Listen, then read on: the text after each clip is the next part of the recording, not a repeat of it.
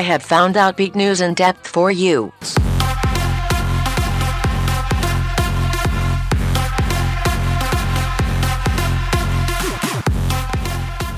Good evening and welcome to Outbeat News in Depth. I'm Greg Moralia.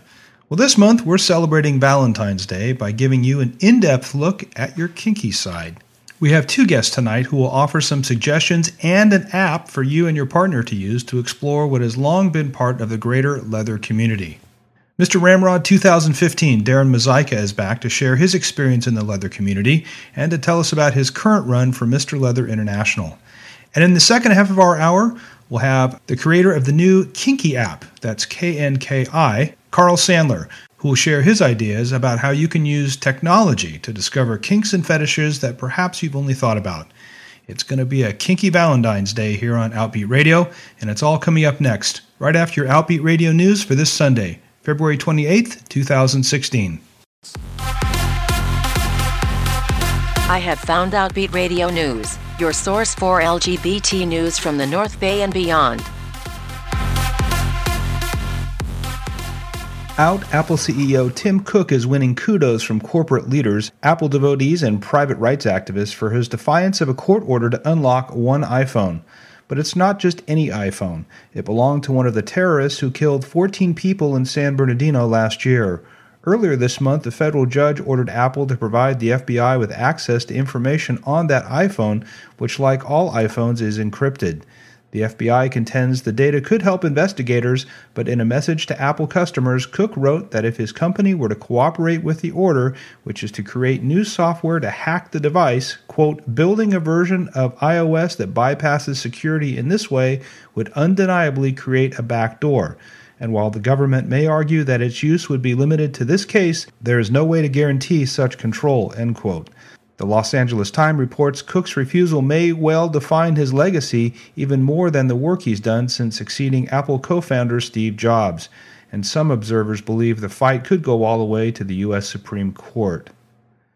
And last week on Outbeat News, we reported on the new policy adopted by Adidas that guarantees any sports athlete who comes out as LGBT that they will not lose a contract with Adidas.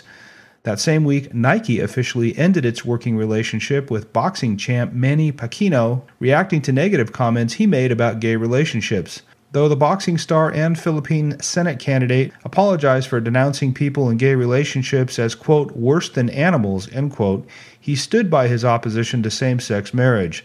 This wasn't nearly enough to win favor back with Nike. Pacquiao said in remarks posted online by TV5 Network, quote, It's just common sense. Have you seen any animal having male to male or female to female relations? If you have a male to male or female to female relationship, then people are worse than animals. Nike's official statement read We find Manny Pacquiao's comments abhorrent. Nike strongly opposes discrimination of any kind and has a long history of supporting and standing up for rights in the LGBT community. And in response to new polling, the Human Rights Campaign announced last week that a majority of Americans support a bill like the Bipartisan Equality Act, which would extend existing LGBT civil rights protections to LGBT people. The polling was released by the nonpartisan Public Religion Research Institute and involved more than 42,000 interviews in all 50 states. 70% of those surveyed by the Institute indicated that they would support a bill like the Equality Act. David Stacey, HRC's government affairs director, said it's long past time for Congress to end the status quo where LGBT people remain at risk in a majority of states of being denied services or fired because of who they are or who they love. A majority of Americans agree whether they are living in a red or blue state. Americans across the country get it and understand that everyone should be able to live free from fear of discrimination and have a fair chance to earn a living and provide for their families. Now, here's your calendar events for the coming week.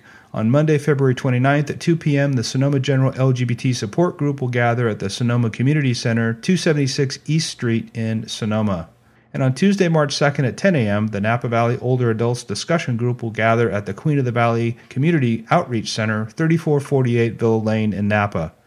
And also on Tuesday at 6 p.m., the Transgender North Bay, male to female group, will meet at the Positive Images Center, 312 Chin Street in Santa Rosa. And on Wednesday, March 4th at 5 p.m., Spectrum's Youth Support Group will gather at the Spectrum LGBT Center, 910 Irwin Street in San Rafael. And on Thursday, March 5th at 12 noon, the men's brown bag lunch discussion will happen at the Spectrum Center in San Rafael. For more information about LGBT events happening here in the North Bay, go to gaysonoma.com. And for all the latest LGBT news headlines, go to our website at outbeatnews.com. Be sure to like us on Facebook and follow us on Twitter for updates from Outbeat Radio News all week long. For Gary Carnavelli, I'm Greg Moralia.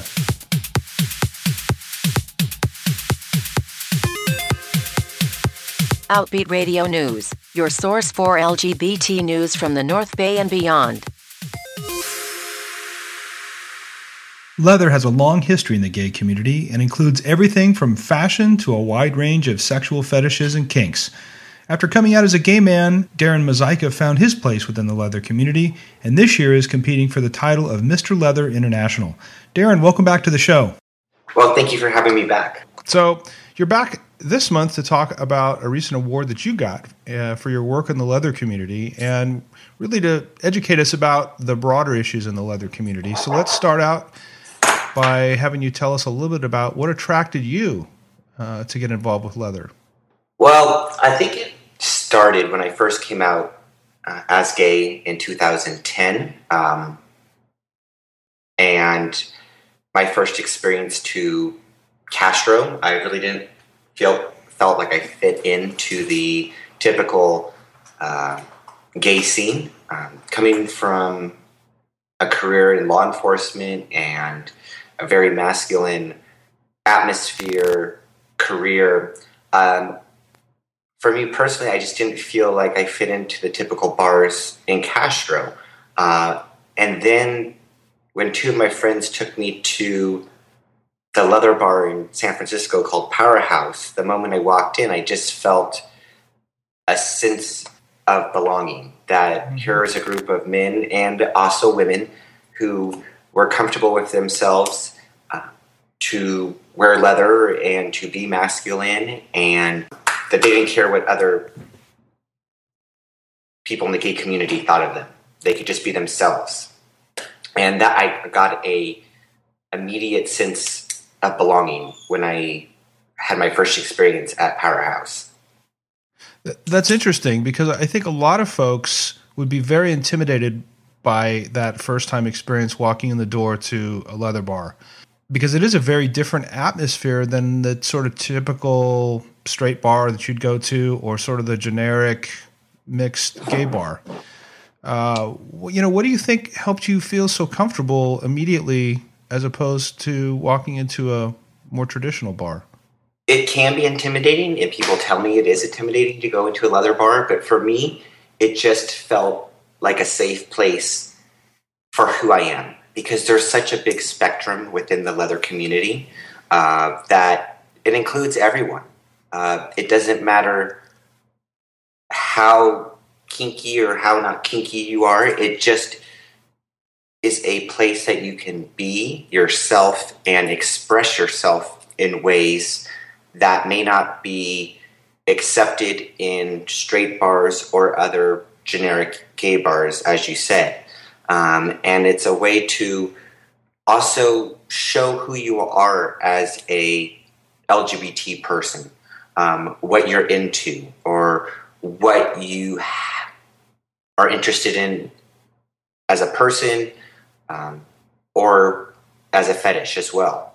And it's a welcoming place, and, but it can be intimidating that first time. But for me, I guess growing up uh, with a father as a firefighter and then myself being a police officer, I always had that uniform, macho atmosphere around me. And I, that's who I am.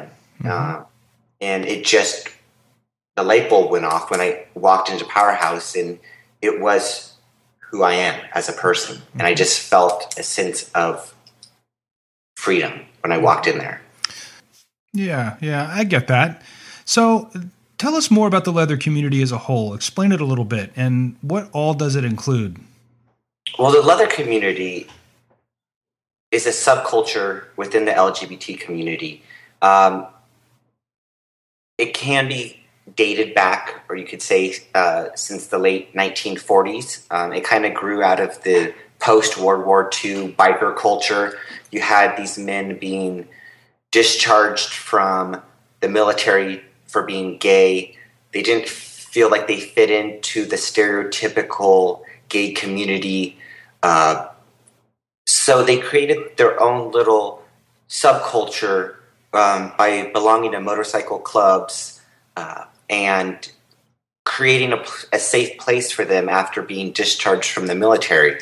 And it was um, really established in the big ports with uh, throughout the country. San Francisco was a huge port. Um, so it kind of grew out of the biker post World War II era of how it started. It not only includes gay men, but there is lesbians, there's transgender, there's also heterosexuals within the leather subculture uh, because it's a place where people can just be themselves and express themselves who they are because of their interest either in uh, BDSM um, or leather. So BDSM, just for our listeners to make sure we understand what that is, that's bondage and so BDSM, so the B stands for bondage, the D is discipline. The D can also be dominance, and the S is submissive.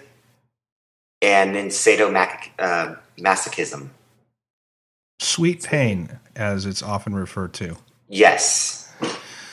So there's a kinky side to the leather community. It's not just about a costume or an attire or a style of dress, right? There is a sexuality or an aspect of sexuality associated with it. So, for the leather community, it is a way to express their erotic fashion when it comes to leather, uh, but there also is the side of the sexual kink and fetishes within the community, and that's where you see the leather colors. So, each color represents a different fetish, um, and depending on what side you wear, either a hanky or an accessory of a color, it signifies to a person if you are a top, a bottom, versatile, if you give or receive a particular fetish.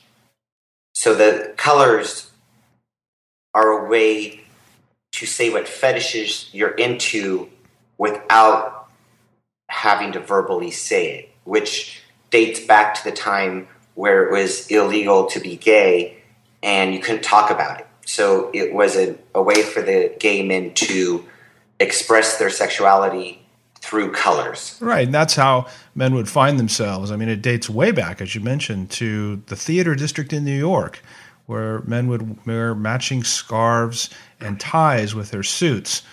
Not leather suits at the time, uh, but that was the symbol. And so that's really, really interesting. And I would imagine that there is much less judgment around uh, the display of your fetishes, if you will, in the community, as opposed to maybe where people might feel more intimidated in a quote unquote mainstream environment, right? Exactly, because everyone that wears a color is representing who they are as a person and expressing themselves. So if you're at a leather bar or at a leather event, you're showing who you are, but it's also a way to try to find someone who has the same interests and fetishes as you. Uh, but at the same time, if I was to wear my colored leather out to a generic gay bar, a lot of people may not know what the colors represent and they can see it as just a fashion accessory. And that can be good if people are, don't know and, and they just think it's an accessory, or it can also educate people about what it is and the history of the leather uh, and what the colors represent. And that's what I'm trying to do as the current Mr. Ramrod. Um, is to try to build a bridge between the leather community and the non-leather community and bring it together so there's not this divide within the within the two subcultures in the gay community. So let's talk about Mr. Ramrod. Uh, you were selected as Mr. Ramrod 2015. Tell us about that competition and what that all entailed and, and what it means. Well, uh, the competition was in October of 2015. Each year, the bar in Fort Lauderdale, uh, Ramrod, has a competition for their title. Uh, and it consisted of interviews by a panel of judges. then I had to go on stage in front of the bar and get a random question asked to me. Then I had to create a three minute fantasy story, uh, any type of fantasy story uh, for the audience. And then the last was the physique and also my formal wear uh, in leather gear. And so, who votes? Uh, the panel of judges. So, the panel of judges uh, for me were all previous Mr. Ramrod winners. And this isn't a unique type of a competition, right? This is pretty standard throughout the world in the leather community, isn't it?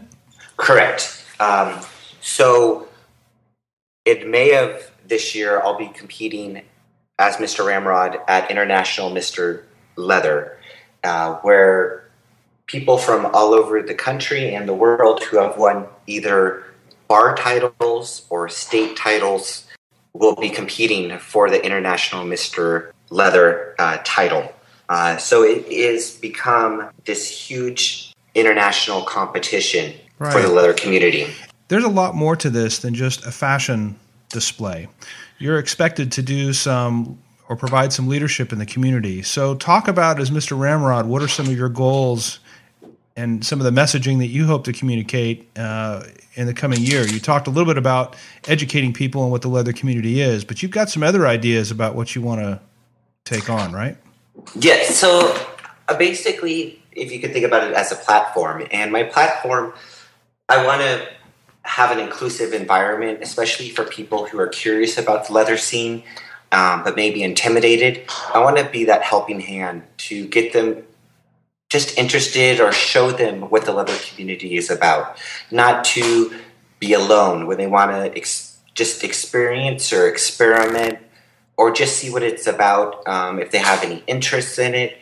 But I also want to have causes that I want to get promoted out there into the community, especially where I live in Wilton Manors people don't talk about, and it's a big issue, is domestic violence. And domestic violence is a huge issue for me, especially being a former police officer, that it's not talked about in the gay community. And there's not a lot of resources for gay men who are victims of domestic violence. Because when you think about domestic violence, there's a ton of resources for women who are victims by their husbands. But if you think about it, where can a gay man go if he is a victim of domestic violence.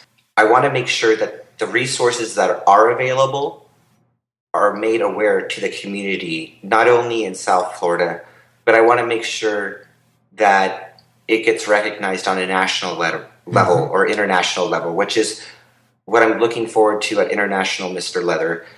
And I think that's pretty interesting, particularly in this venue within the leather community, because I don't think domestic violence in the gay community is well understood by law enforcement. Period.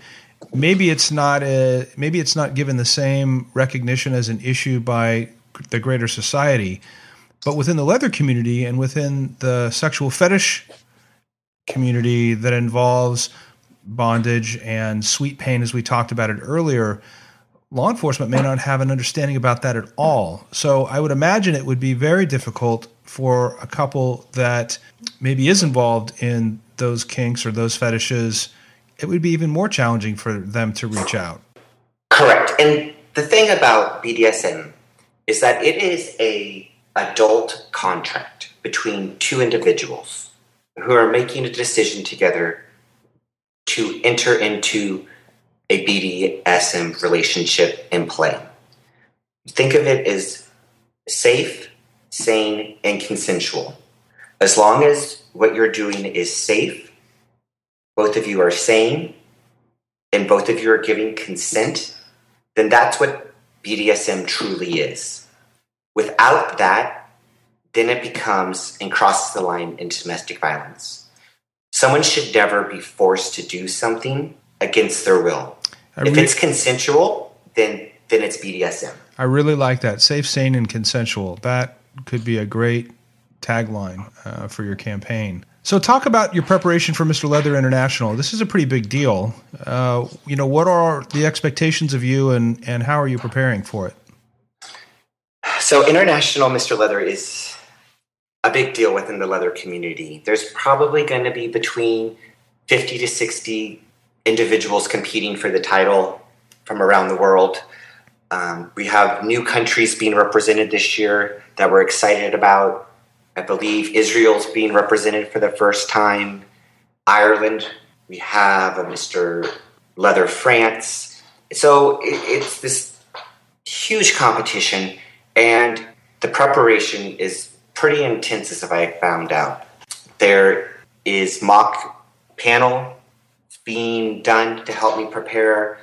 I'm getting help having more stage presence, being able to communicate via a microphone in front of 15,000 people looking at me on the stage, and just being comfortable with myself and who I am as a person. Um, but the biggest thing that I've been told is just to have fun and not take it so serious. Because if you're not your true self, the judges are going to pick up on that and realize that you're not being who you truly are. And that's my motto is I'm just going to have fun, but at the same time I'm going to compete for the title of International Mr. Leather. And I'm going to go and promote my causes and make awareness to things that need to be dealt with it within the gay community, but also in society in general. Mm-hmm. And and I think most people know that there's a Mr. Leather, but there's also a Miss Ms. Leather competition, right? Yes, there is. There is. It's IMSL. It's International Miss Leather. She is the same level, just uh, the female version of International Mr. Leather. So, what kind of backing are you getting? I mean, obviously, there's money involved, there's costs involved in competing, uh, and community support. Talk about the support that you're hoping to get and how you're doing it. Uh, the community has actually been very supportive of me. Uh, they are throwing fundraisers. They're buying raffle tickets because uh, I'm auctioning off a pair of boots to help with my IML travel fund. And the leather scene in South Florida is probably one of the biggest in the country.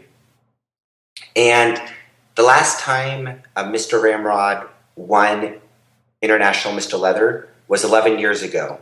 And so the community, I have this sense that they want to see the title come back to South Florida um, and want me to represent not only the country but internationally as well. And they have gotten behind me.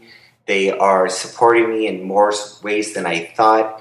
And it's unbelievable just the outpouring of community support that I have received since winning Mr. Ramrod. That's really cool.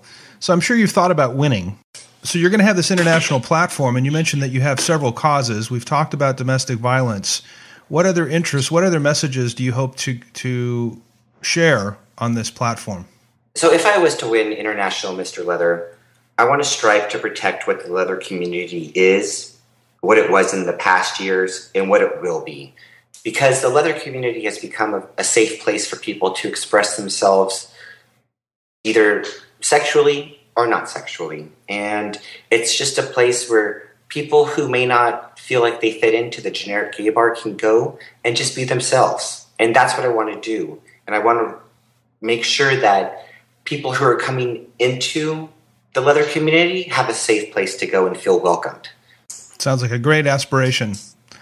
Um, so let's move to that. This month we're talking about what leather is and the greater BDSM community for that listener out there who's been curious or maybe has been inspired to be curious by listening to you, how does someone begin? Where do they go to explore? How do you get started? There, there's so many resources online if you have any interests or questions about what the leather subculture is. So definitely you can go online um, or find out if your community has a leather bar or has a leather store, a place that sells leather gear, fetish toys, because they're going to be the people that will be able to tell you what's going on in the community and where you can go for either meetings or bar events. And don't be afraid to ask questions or even ask for help of, hey, I'm curious about a harness, or I'm curious about the different colors or the hankies. What do they mean? And people are more than ha- happy to educate others about the leather community. So you could actually go to one of these stores and perhaps see that there are classes or demonstrations available so that you can explore and see if a particular fetish or interest is appealing to you. Absolutely. And they will have they will have classes, they will give you links or websites and they even give you a list of events around the country for different types of fetishes or kinks. Uh, in April, I will be attending CLAW, which stands for Cleveland Leather Awareness Weekend, and it is a weekend of educational classes. Um, I have been asked to host one of the parties there, but it is a, a weekend for people that are within the leather community or into kinks and fetishes that can take classes and be educated about whatever the fetish they're into. Sounds a lot more interesting than a history class, huh?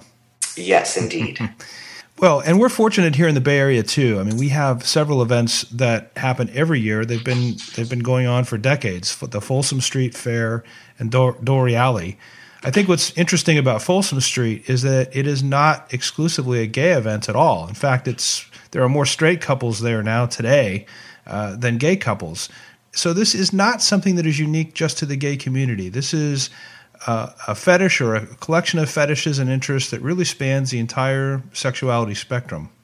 Absolutely. Full, um, Folsom Street Fair has definitely become, I'd say, more straight oriented than, than gay oriented. And this past weekend, I went to Mid Atlantic Leather um, in DC, and there were straight people at that event as well. And just because they're heterosexual, they also are into uh, dominance and submissive roles. They're into kinks and fetishes, and we welcome that as a leather community because it's not just a gay, a lesbian, transgender, but it's an all-inclusive community, and that's what it was formed on. Fantastic. Well, Darren, thanks for shedding some light on what's been largely a, a fairly hidden part of the community um, and educating us tonight. We've been talking with Darren Mazeika, Mr. Ramrod 2015, and a competitor in the upcoming Mr. Leather International. We wish you the best of luck. Thank you very much, and thanks again for having me. If you're just joining us, you're listening to Outbeat News in Depth on KRCB Radio 91. I'm Greg Morelia. Well, Fifty Shades of Grey was a book and a film that exposed the largely hidden and invisible world of sexual fetish and kink. Carl Sandler created the Kinky app, that's K N K I, that allows gay and straight people alike to venture out and explore the world of kink. Carl, welcome to the show. Thanks, Greg. I'm glad to be here. Fantastic to talk to you all the way from Australia. Uh, yes, it's uh, very different than the New York winters. I bet it is. Uh, so, before we get to talking about this app, tell us a little bit about yourself and how you got into designing this particular dating app. Well, my background is actually in mobile web development, um, e-commerce, um, and I before developing the Kinky app, uh, I we also started DaddyHunt.com, and we have the Daddy Hunt app and Mr. X app. So we have many years of experience building and nurturing uh, an online community, whether that be on mobile or on web. And so, you know, we had the technical expertise and the understanding of how to work within both Apple restrictions and Google Play restrictions to be able to start looking at other opportunities where we could basically leverage leverage those talents that we have and look, you know, and say where else is there a need that that, that hasn't been met. Mm-hmm. So before we get talking about Kinky, which is the the newer of the apps, right? Yep. Tell us about some of the other ones that you mentioned and how they're different from, let's say, the Grindr and Scruff apps that we might know. Sure. Well, daddyhunt.com is the, the easier one to explain. I mean, daddyhunt.com started back in 2006, and it was really uh, one of the first websites that really targeted gay men over the age of 40 and people who were their admirers. And what we learned very quickly was that uh, people who were older needed a different kind of engagement. I mean, of course, yes, they wanted to hook up in the same way, but they were actually looking for more validation and acceptance. And in fact, the there are a lot of people that are into older guys, but it's kind of hard sometimes to get that message on a more generic a, a website or app like Grindr or Manhunt even back in the day. So we found immediately daddyhunt.com had taken off because it really resonated with people who really wanted to find someone younger older or even older older and in a way that was uh, just not the same kind of pressure and you know sometimes rejection and and you know bad behavior that happens on some of the other apps. And so we really were able to foster a sense of real community within the Daddy Hunt world. Um, you know, we have a, also a set, just as we do on Kinky app, we have a set of uh, a Daddy Hunt code, which talks. It's almost like a code of online behavior and ethics that we ask people to sign into. Basically, we we, we take a big effort to try to make a, a very supportive and welcoming community for daddies and daddy lovers. And that community has grown over the years. And recently, maybe about a year and a half ago, two years ago, we launched a dedicated app for Daddy Hunt as well um, that innate, basically brought the same community but to the, the mobile app world. And uh, Mr. X, you know, started out as kind of a little bit of a similar, a similar thing to Daddy Hunt in that it was providing a, a, safer space, a space where you could date, a space where you could meet people for people of all ages, not just older, younger, or just daddies.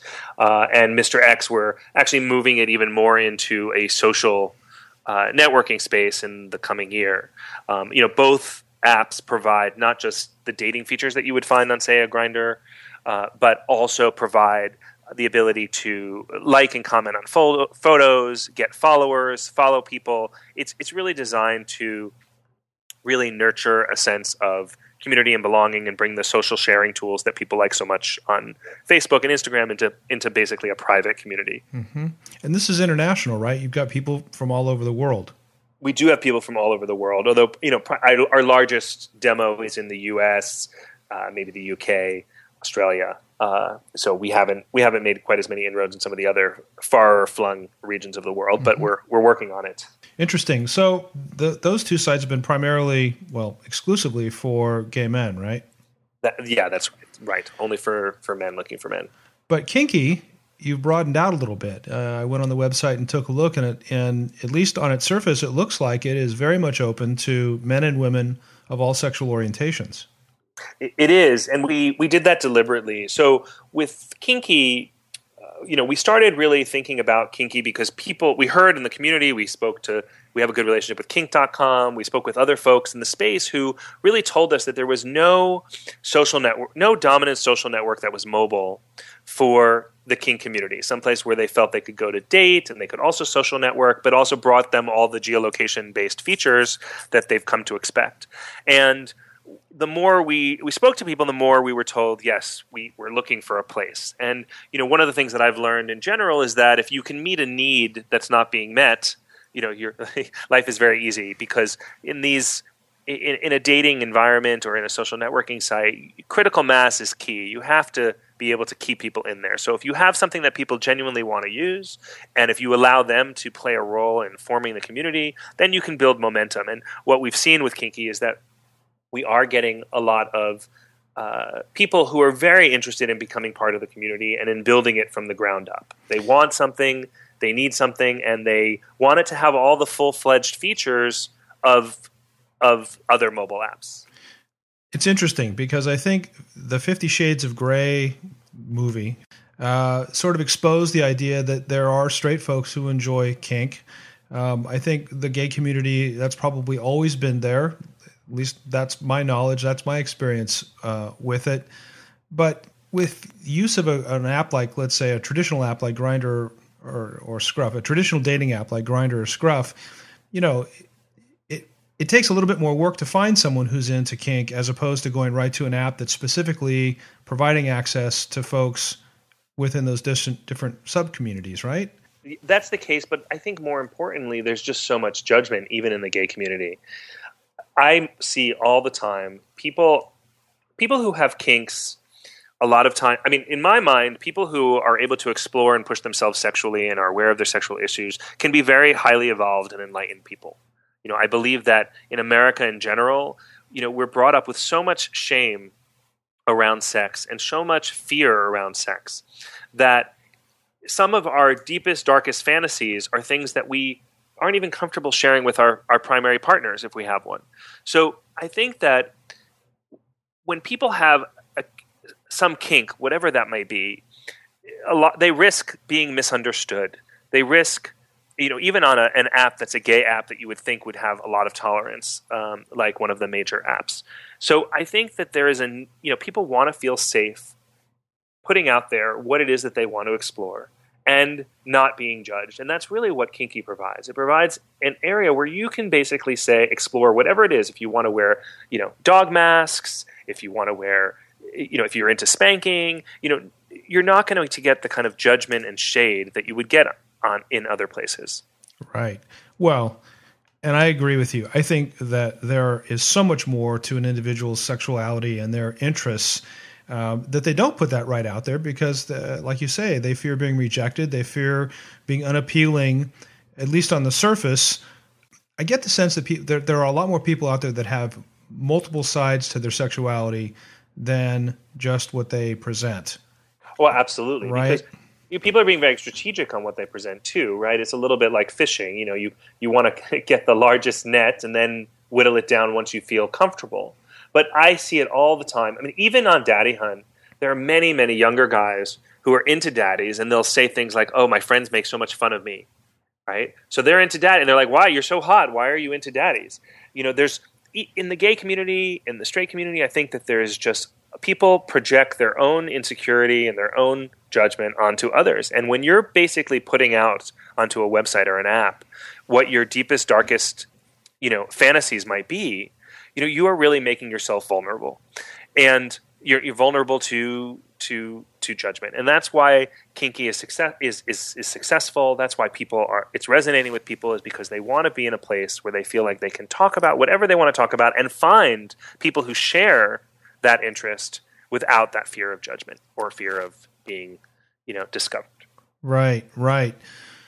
So before we get into some of the specific communities that folks can identify with or connect with on Kinky, did you see any change or any any growing interest from the time period following 50 shades of gray did you see any shift either from the straight community or gay community where people were maybe more willing or more interested in exploring that side of themselves well, I, I don't know because we only just launched in the you know since in the post Fifty Shades of Grey world. I know that many lifestylers, many people within the, the the kink community, you know, didn't like the depiction in Fifty Shades of Grey of the relationship and some of the issues. You know, I personally I didn't read the book, but I saw the movie, and I personally found it very uh, challenging from the point of view uh, as someone who you know uh, someone who appreciates the kink world that you know the main character would willingly you know submit and enter into this relationship and then have so much feel like she had to escape it. It it was it didn't really reflect anything that i've seen in the kink world. Um, I, however that being said you know the, the, the book and the movie were huge successes which shows that there is a tremendous interest and appetite in kink even if people are afraid to pursue it. And what we hope with kinky is that that people who are most in the lifestyle, people who are who understand, you know, how to create boundaries, who understand, you know, how to operate in a healthy, consensual, uh, aware way within the kink community can really become part of it and then create a welcoming space for people who are just exploring so that they can feel safe as well and that they don't also feel judgment because they're new and they don't understand but they're they're they're willing to dip their toe in the water so to speak. So you know we're really building this as a way for you know the kink people in the kink community to come in and make it into their and make it into their own. And that's the tools. And it's not just for dating. You can come there and you know you can just be you know you can just be some more of a voyeur. You can chat um, and you can decide you know what to share and when. So let's talk about what exactly kink includes.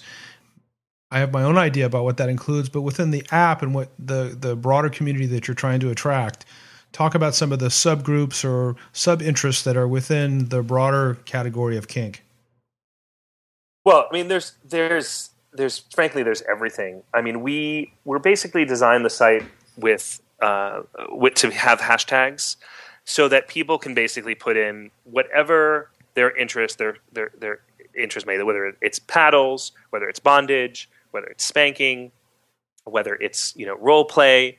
There's whether it's leather. You know, there's so many different things. There's so many different kinks. I mean, I couldn't even begin to name them all.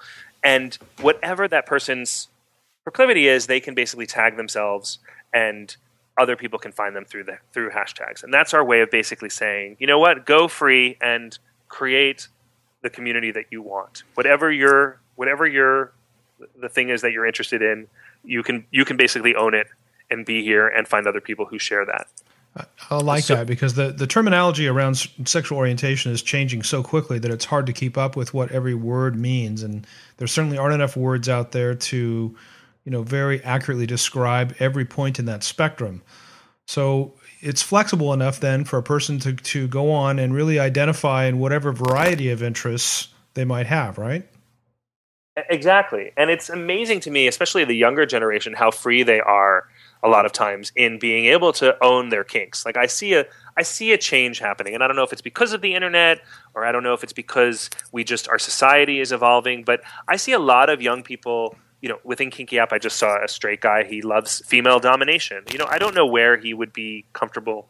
You know, saying that within uh, the context of an app, right? There's there's just so much there's there's so much judgment that can come there, and so Kinky really is creating a safe space for him. And we also want it to be a place that's that's cool. We want to make Kinky a place where people can talk about sex and sexuality in an open way that is validating, encouraging, and really says, you know what, it's a it's cool to actually be someone enlightened enough to be, if not aware of of what turns you on sexually, but willing to actually explore and push your boundaries to see to, to discover what that is. Because I think so many people have so much fear around their bodies. They have so much fear around sex that it inhibits them from really actually letting go and being able to explore what it is that turns them on. And that's fundamentally what we're talking about here. It's what it what does turn you on. Sometimes what turns people on what turns one person on may be scary to someone else, and that's why we label it and think of it as being something far away. But in in a lot of ways, we we, we all have we all have sexual feelings. We all have have things that get us excited. We may not have identified and realized that that's our thing, but I'm sure that most you know healthy sexual people have those things. Right. Are you seeing couples together uh, going on the site? You know what? I have not seen that many couples. We someone recently asked about us uh, creating a setting. You know, we're, we're, listening very carefully to our members to see what they like. You know, we're still in our beta phase, really, and just launching. So someone had requested to have a, a couple setting, and so we might we might add that as well, um, because we, you know we don't have any judgments about whether or not uh, someone uh, someone basically wants to look with a partner. Uh, and in fact, I think you know one of the wonderful things about the lifestyle community is the fact that they're able to talk about their kinks with their partners, and in some cases, bring on additional partners. And you know, I think that can all be part of healthy sexuality when it's discussed openly and honestly. Right, right. So, or I should say, healthy intimacy, rather. Sure. So, walk us through it. Someone goes to the website. They can download the app. Uh, walk us through the steps in you know registering sure. and getting involved. I mean, the easiest way is really just to go to the App Store and s- either whether it's the, the Google Play Store or the Apple Store and search for Kinky K N K I app.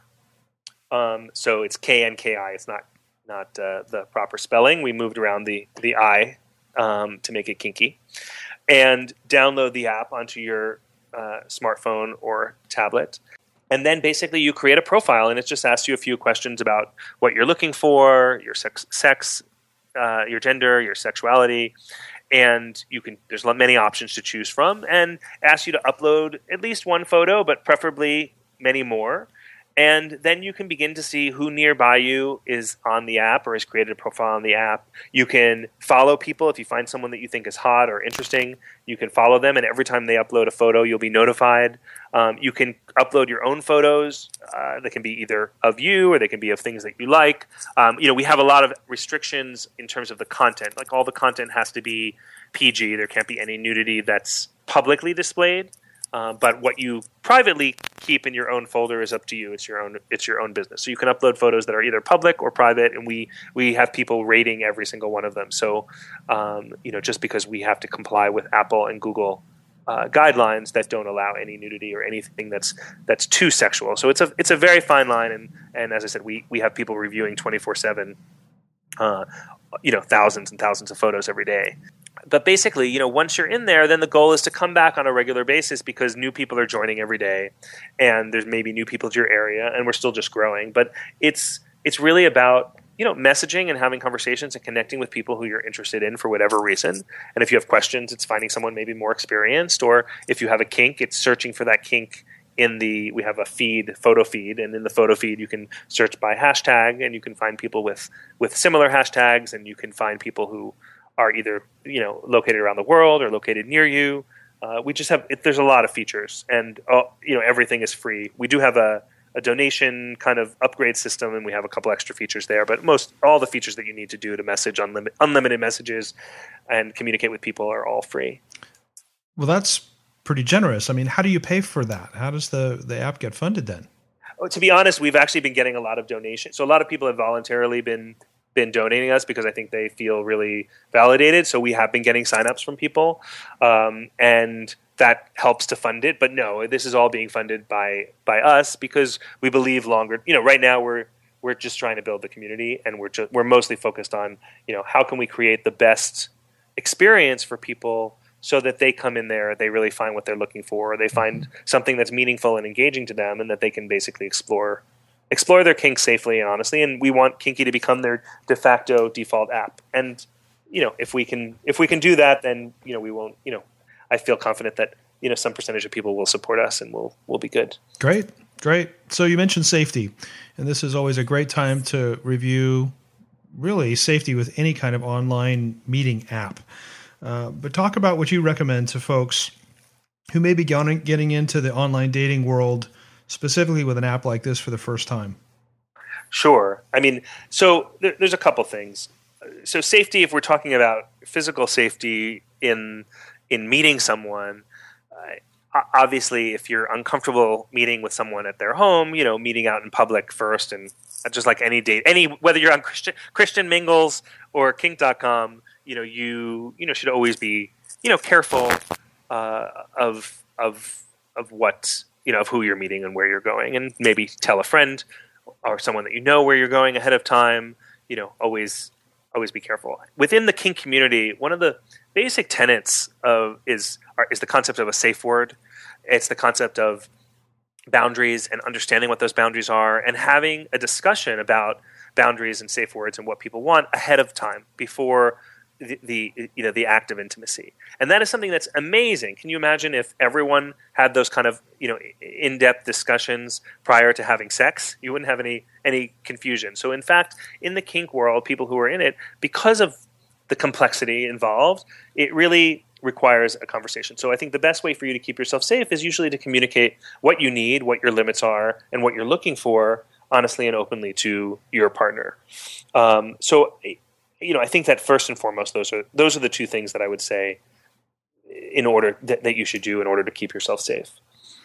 Yeah, and I think a, a, specific app like this really allows that to happen more easily than it would on. I'll use your example, ChristianMingle.com.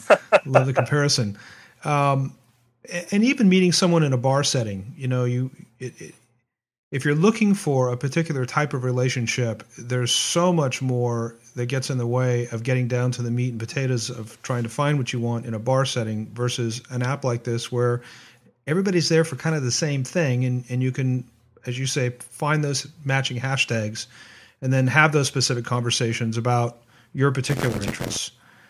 Absolutely. I mean the other piece that i want to say about safety is that i mean obviously this isn't a rule but a lot of the times when people um, find themselves in situations where they're uncomfortable, there's drugs or alcohol involved, right? People are too drunk, they're high, or there's, and, and I have nothing against either drugs or alcohol, but in general, if you know, making sure that you and if you're really concerned about that, making sure that you and your partner are both completely sober is a really good place to start because then, you know, people are able to they have the facility to be able to respect each other and to understand when no means no and to not you know go off their rails, so to speak. Uh, and you know, I think the, the, you know one of the wonderful things about app culture is you don't have to get drunk in order to meet someone. You can in fact just go on and and, and do that. And uh, so you know, I just want to encourage people to you know make good make good choices. Well, Right. I mean, if those conversations can take place in a sober state ahead of time and everybody feels that comfortable where they don't have to get intoxicated in order to enjoy the other person, um, then maybe you'll enjoy it a whole lot more safely and a lot more sober in a lot more sober state, you know, when you when you do meet. Right. And I think it's especially important when you're talking about boundaries and you're a beginner. You know, you don't want to be drunk and saying yes to something that later you're going to regret. And so I think if you're pushing your boundaries uh, and and really approaching approaching your kinky life as something that's a an experiment like anything else. Like hey will i like this? Will i not like it? Let me see. If i don't like it okay i won't do it again. Right. if i'm liking it a lot let me push myself. You know we don't have to fear these things so much. I think you know everyone who's listening myself included can probably think to things that they might want to try but they're afraid to or that they've held back. And wouldn't it be amazing if if you you found that that was something that you enjoyed that gave you pleasure? I, I mean we pleasure is is not the end all be all but i think it is and can be very freeing for people i think that learning how to have sex in a relaxed way learning how to explore our boundaries sometimes giving up control i think all these things can be really eye opening experiences. And it makes me sad sometimes that people don't understand the kink community, that people somehow think it's perverted or perverse or, you know, that stuff is just, you know, BS. It's just, you know, people in the kink community are just people who've been, who are smart enough and aware enough to recognize that, hey, you know what? They can own their sec- the things that turn them on sexually. That they don't have to have fear and shame around them. Right. Well, I think the other the other big stereotype out there that's absolutely false is that this is all a gay thing, um, which is clearly not the case, as evidenced by you know the the interest I'm sure you've seen in the straight community. But here locally, if you go to Folsom Street Fair, there's probably as many straight folks there as there are gay folks now. Um, it's an oh, interest. Yeah. It's an interest that crosses all all uh, areas of sexuality on the spectrum. A- absolutely. I mean, it's as I said. I think the new generation, younger people today, are just much more free about talking about what they're looking for and what they need. And I, I can tell you on Kink on the Kinky app, I mean, um, I, you know, over eighty or ninety percent of the people that are joining are all straight, and we build it not as straight or gay, just as for everyone, but there are a lot of kinky straight people, and good for you. yeah, yeah. That's well, what I say, you know. Exactly. Why should we all have? Why should we just have all the fun, right? Absolutely. Uh, I think one of the fears that people have um, is that uh, kids are going to get on. Uh, what safeguards do you have in place around age? Okay, well, first of all, just to be really clear, I'll have to kind of uh, be a little bit of the badass daddy for a second. So, every person who decides to engage in a, a sexual encounter with someone else is responsible for making sure that the person they hook up with is not underage based on the state that you're in. You know, it's usually 17 or 18 uh, based on wherever you might live. So, you know, if you think that someone looks too young, make sure you get their ID or go home and find someone closer to your age. Um, but within the app world, you know, we we review every single profile photo that is uploaded. Does that mean that the person who uploads a photo uploads the photo of themselves? Not necessarily. We can't verify that. Um, it's also anonymous. Our, our app is anonymous, and all the billing even goes through Apple. So we we make people say that they're that, that they're over uh, over 18, I believe, uh, but it might be 17 or 18. I'm not sure what the Apple setting is, but either way, you know, in order to uh, you know, we, we, we, we basically review the photos, and if someone looks like they're too young, then we will we will uh, not allow them on the site or our members will flag someone if they come, become aware that someone else is underage because they look underage. They'll flag their profile, and then we'll review it again ourselves as okay, best so, as we can. So there is a way for a user then to report someone who they discover is underage. Absolutely, and we want them to report them to us so that we can remove them off off the app because the app is for adults. All the apps, Daddy Hunt, Kinky App, Mister X you know they're all they're all adult based dating sites and we we don't want our members to, to hook up with people and then later say oh wait that person was underage. Right. You know that's you know they can they ha- they'll have to wait a little bit longer. I noticed when i went to look at the the site online not on the app necessarily but online it may be on the app as well but i saw it online is there's a place for people to post stories and be able to read stories. So if you're looking to explore the kink world a little bit talk about what someone might find in those stories well, we're just starting to kind of assemble the stories, and we're just starting to, uh, you know, basically provide information and support for people who are interested in exploring that. And you can go to kinkyapp.com. That's K N K I A P P.com slash blog has a bunch of information that we're posting. And our hope is that our own members will be contributing uh, different pieces of content about different aspects of kink. Uh, and we're hoping that they put that both into their profiles on the site as well as giving us great content that we can post up on the on the website. Um, you know, ultimately, you know, we want people to learn and we want people to be educated about the kinky world and the kinky lifestyle. And we know a lot of people may be interested in particular kink or have have an interest or a, a curiosity about it, but may not actually know how it really works and how to find someone to explore that with. Mm-hmm. So, you know, we we realize that we have to provide, um, you know, some support. And again, our hope is that members of the community who are really knowledgeable and experienced will come on, will make this their own uh, community and will be there to support other people who are interested in learning more. So, what are some of your visions for the future of the app? Some exciting things that, that you're looking to adding to it? Um, sure. Well, we're, we're, yeah, no, we're we're we're we're basically actually we're collecting a lot of feedback from our users right now and prioritizing that features that they want, things that they want to see.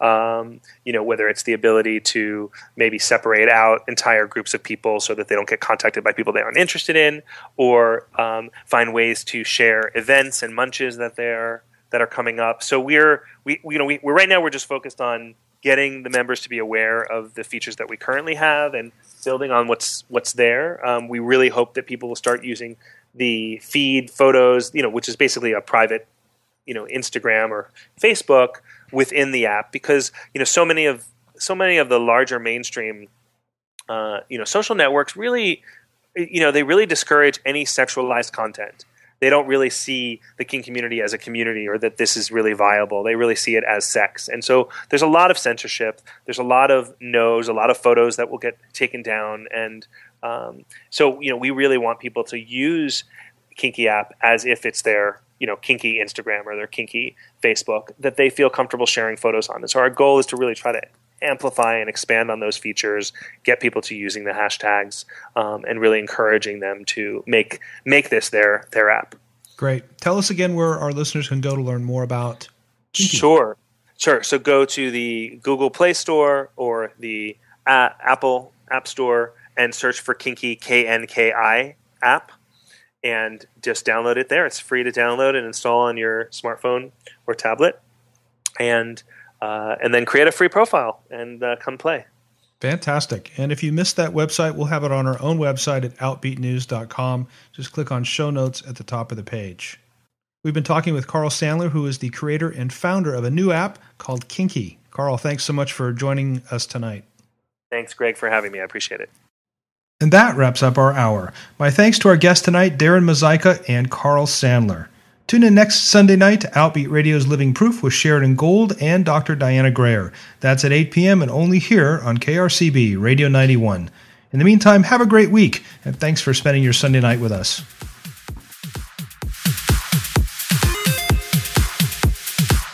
Outbeat News in Depth is hosted and produced by Greg Moralia exclusively for KRCB Radio. You can listen to our shows on demand on iTunes and on our website at OutbeatNews.com. And be sure to follow us all week long on our Facebook page and Twitter feed for the latest LGBT news from here in the North Bay and beyond.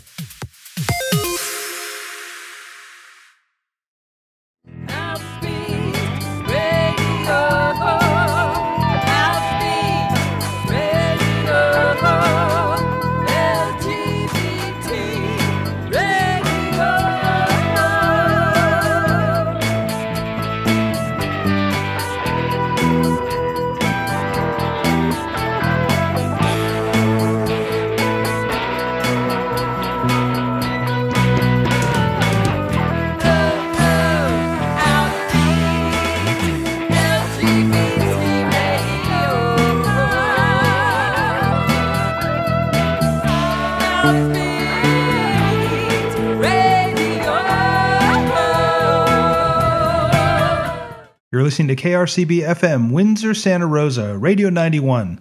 Online all the time at krcb.org. It's 9 p.m. Stay with us. Open Space District is next.